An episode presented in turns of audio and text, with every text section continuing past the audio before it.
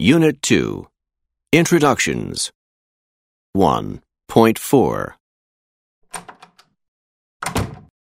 Good morning. My name's Michael Robertson. Good morning, Mr. Robertson. How can I help you? I have an appointment with Ms. Adams. Ah, yes, Mr. Robertson. 1015? That's right. Sorry I'm late. No problem. Please follow me. It's this way.